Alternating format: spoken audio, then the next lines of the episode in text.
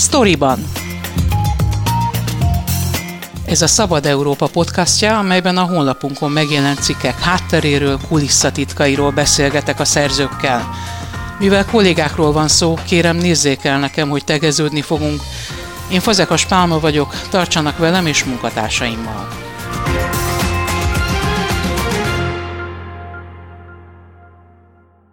Hangok, új színek jelennek meg a Szabad Európa palettáján. Az a cél, hogy már ne csak a világra, hanem a magyar vidékre is szélesre tárjuk portálunk ablakait. A Szabad Oldal sorozatban az ország független szerkesztőségeinek írásait, tartalmait közöljük. Erről az együttműködésről kérdezem Vovesz Tibor igazgatót, a Szabad Európa Budapesti irodájának vezetőjét. Pontosan hány szerkesztőségről van szó, és mely országrészeket fednek le a munkáikkal, írásaikkal? Üdvözlöm a hallgatókat és Szerbusz Pálma. Egyelőre négy szerkesztőséggel állapodtunk meg. Az első a nyugat.hu, akik szombathelyen dolgoznak, és értelemszerűen az ország nyugati részét fedik le információkkal és történetekkel. A másik szerkesztőség a Debreciner, ami az ország másik végén, a keleti végeken tölti be ugyanezt a funkciót, illetve a Szabad Pécsel kötöttünk egy együttműködési megállapodást. A negyedik szerkesztőség pedig a Ketchup, amelyik Kecskemét környékén dolgozik. Egyébként ők az elsők, akik nyitották ezt a sorozatot, az ő cikkükkel indult ez a vállalkozás a Szabad Európán. Igen, az ő írásuk már egy városi szabadtéri konditeremről olvasható is a Szabad Európa honlapján. Milyen szempont alapján választottuk ki ezeket a szerkesztőségeket? Amikor az ötlet felmerült, akkor az irányított bennünket, hogy megmutassuk az országnak azt a részét, amit az országos médiumokat, szerkesztőségeket, követők, olvasók nem biztos, hogy ismernek. Mert a nagyobb történetek eljutnak hozzánk, de a sok kicsi történet, ami legalább olyan fontos, mint a nagy, és legalább annyira jellemző az ország működésére, azok nem. Ezért megpróbáltunk egy olyan hálózatot kiépíteni, ahol ezeket a történeteket, ezeket az eseményeket, információkat be tudjuk hozni a mi kínálatunkba, és meg tudjuk mutatni az olvasóinknak. Nagy felismerés volt 2022 tavaszán, hogy mennyire nem ismerjük a vidéket, hogy mennyire nem ismerjük, hogy hogyan gondolkodnak azok az emberek, akik nem a budapesti főáramba tartoznak. Ezt is meg szeretnénk mutatni ezzel a vállalkozással. Úgy kerestünk együttműködő partnereket, hogy függetlenek legyenek. Ahogy a Szabad Európa független bármilyen politikai vagy gazdasági befolyástól, ugyanúgy az együttműködő partnereinknél is az volt a legfontosabb, hogy ne álljanak semmilyen befolyás alatt, ne legyenek semmilyen olyan gazdasági tulajdonban, vagy olyan politikai összekapcsolódásban, ami veszélyeztethetné a szerkesztőségük függetlenségét, a tartalmaik függetlenségét, tehát hogy lemerjék írni azt, amit gondolnak, ne kelljen attól tartaniuk, hogy akár a tulajdonosnak, akár az egyik legfontosabb hirdetőnek esetleg nem tetszik. Úgyhogy így kerestük meg ezt az első négy szerkesztőséget, és alakítottuk ki az együttműködést, mert náluk biztosak voltunk abban, hogy a saját anyagaikban, a saját tartalmaikban a függetlenséget, objektivitást, biztosítani tudják. Óriási segítség ez ugye a budapesti irodának, amelyik egy kislét számú közösség, és nincsenek tudósítói az országban, így aztán közvetlenül első kézből tudunk értesülni a vidéken történtekről is. Mit szóltak, amikor megkerested őket? Ő nagyon érdekes volt, mind a négy szerkesztőséget itt az első körben személyesen kerestem meg. Egyrészt azért, mert úgy gondolom, hogy a személyes kapcsolat már eleve alapja a bizalom kiépítésnek. Mi új szereplők vagyunk a magyar piacon, a Szabad Európa, a magyar oldala 2020 szeptemberében indult újra, tehát ez a két év nem volt elég ahhoz, hogy széles körben mindenki kívülről tudja, hogy mi miért vagyunk itt, milyen küldetéssel dolgozunk Magyarországon. Tehát a bizalmat szerettem volna építeni ezzel a személyes találkozóval, és azt is szerettem volna nyilvánvalóvá tenni, hogy mi egyenrangú partnerek vagyunk. Tehát mi nem egy olyan szerkesztőség vagyunk, aki letelefonál valahova vidékre, nem, nem budapesti szerkesztőségbe, és valamit megbeszél, hanem hogy egyenrangú partnerként kezeljük őket bizalmatlanságot éreztem az első percekben, tehát azt láttam mindegyik szerkesztőségben, mindegyik szerkesztőség képviselőjénél, általában a szerkesztőség vezetővel vagy az igazgatóval találkoztam, vagy a főszerkesztővel, mindig azt láttam, hogy egyfajta bizonytalansággal, egy, bizalmatlansággal közelítenek a helyzethez, mert a messziről jött ember nem tudják, hogy mit akar.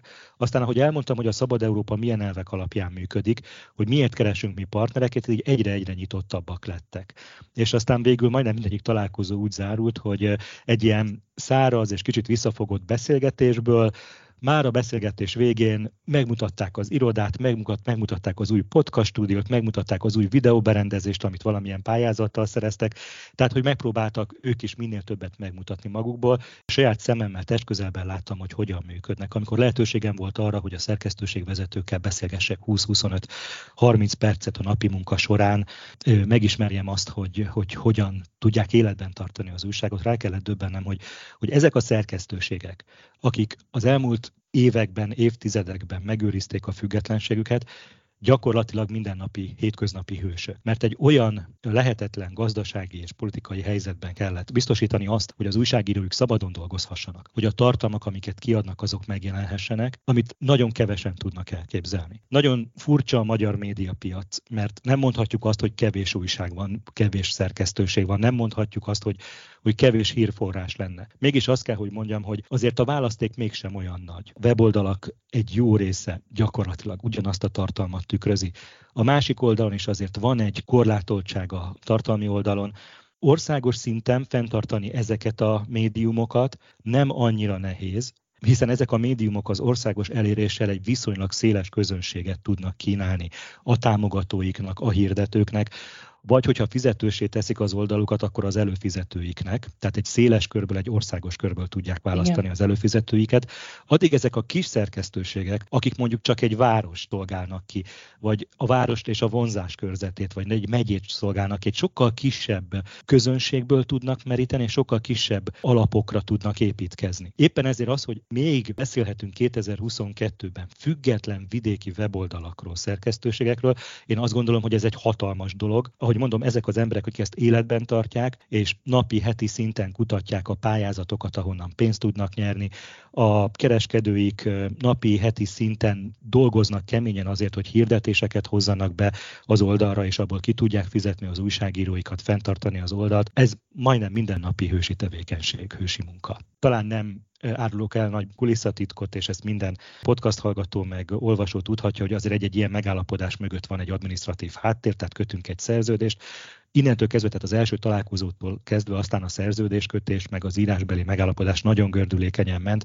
Tehát mindenki megértette, hogy ez micsoda lehetőség, és nagyon ö, lelkesen, és én azt mondom, hogy, hogy, hogy bizalmukba fogadva kezeltek bennünket. Milyen sűrűn közlünk majd tőlük írásokat, illetve tartalmakat, hiszen ez videós tartalom, illetve podcast is lehet, illetve ők vesznek-e át tőlünk anyagokat? Hát jelen pillanatban ez egy egyirányi együttműködés, tehát hogy mi kérünk tőlük tartalmakat, vagy kapunk tőlük tartalmakat, cikkeket. A gyakoriságra pedig azt tudom mondani, hogy nem minden írás lehet érdekes, nem minden írás lehet fontos a nagy közönség számára, úgyhogy van egyfajta előszelekció abban, hogy milyen írásokat veszünk át, milyen témákban működünk együtt, és ez nagyjából meghatározza ezt a számot. És azt szeretném, hogy minden szerkesztőségtől minden héten legalább egy anyag legyen, tehát egy írás, egy, egy tartalom érkezzen, de én szinte biztos vagyok benne, hiszen mielőtt találkoztam volna a szerkesztőségek vezetőivel, természetesen megnéztem, hogy az elmúlt hetekben milyen írások jelentek meg náluk, hogy képbe legyek a tárgyalás során, másrészt meg van egy ilyen egészséges érdeklődés is szerintem az újságírókban.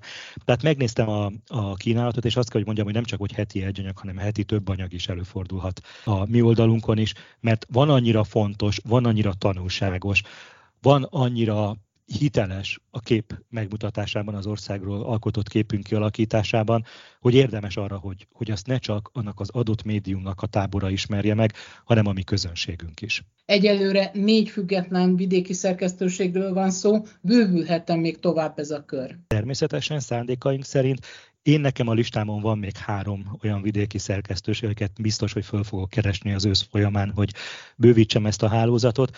És hát azt sem tartom kizártnak, hogyha beindul ez az együttműködés, sorra jelennek meg az írások az oldalunkon, illetve ugyanezek az írások társ partnerek oldalain, azzal a megjelöléssel, hogy ez a Szabad Európával kezdett együttműködés keretében jött létre.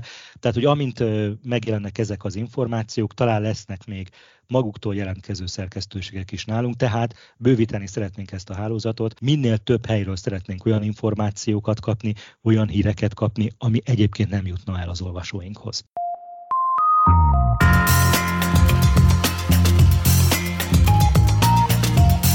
Ez volt a Storyban, a Szabad Európa podcastja, a honlapunkon megjelent cikkek hátteréről, kulisszatitkairól. Én Fazekas Pálma vagyok, köszönöm figyelmüket munkatársaim nevében is.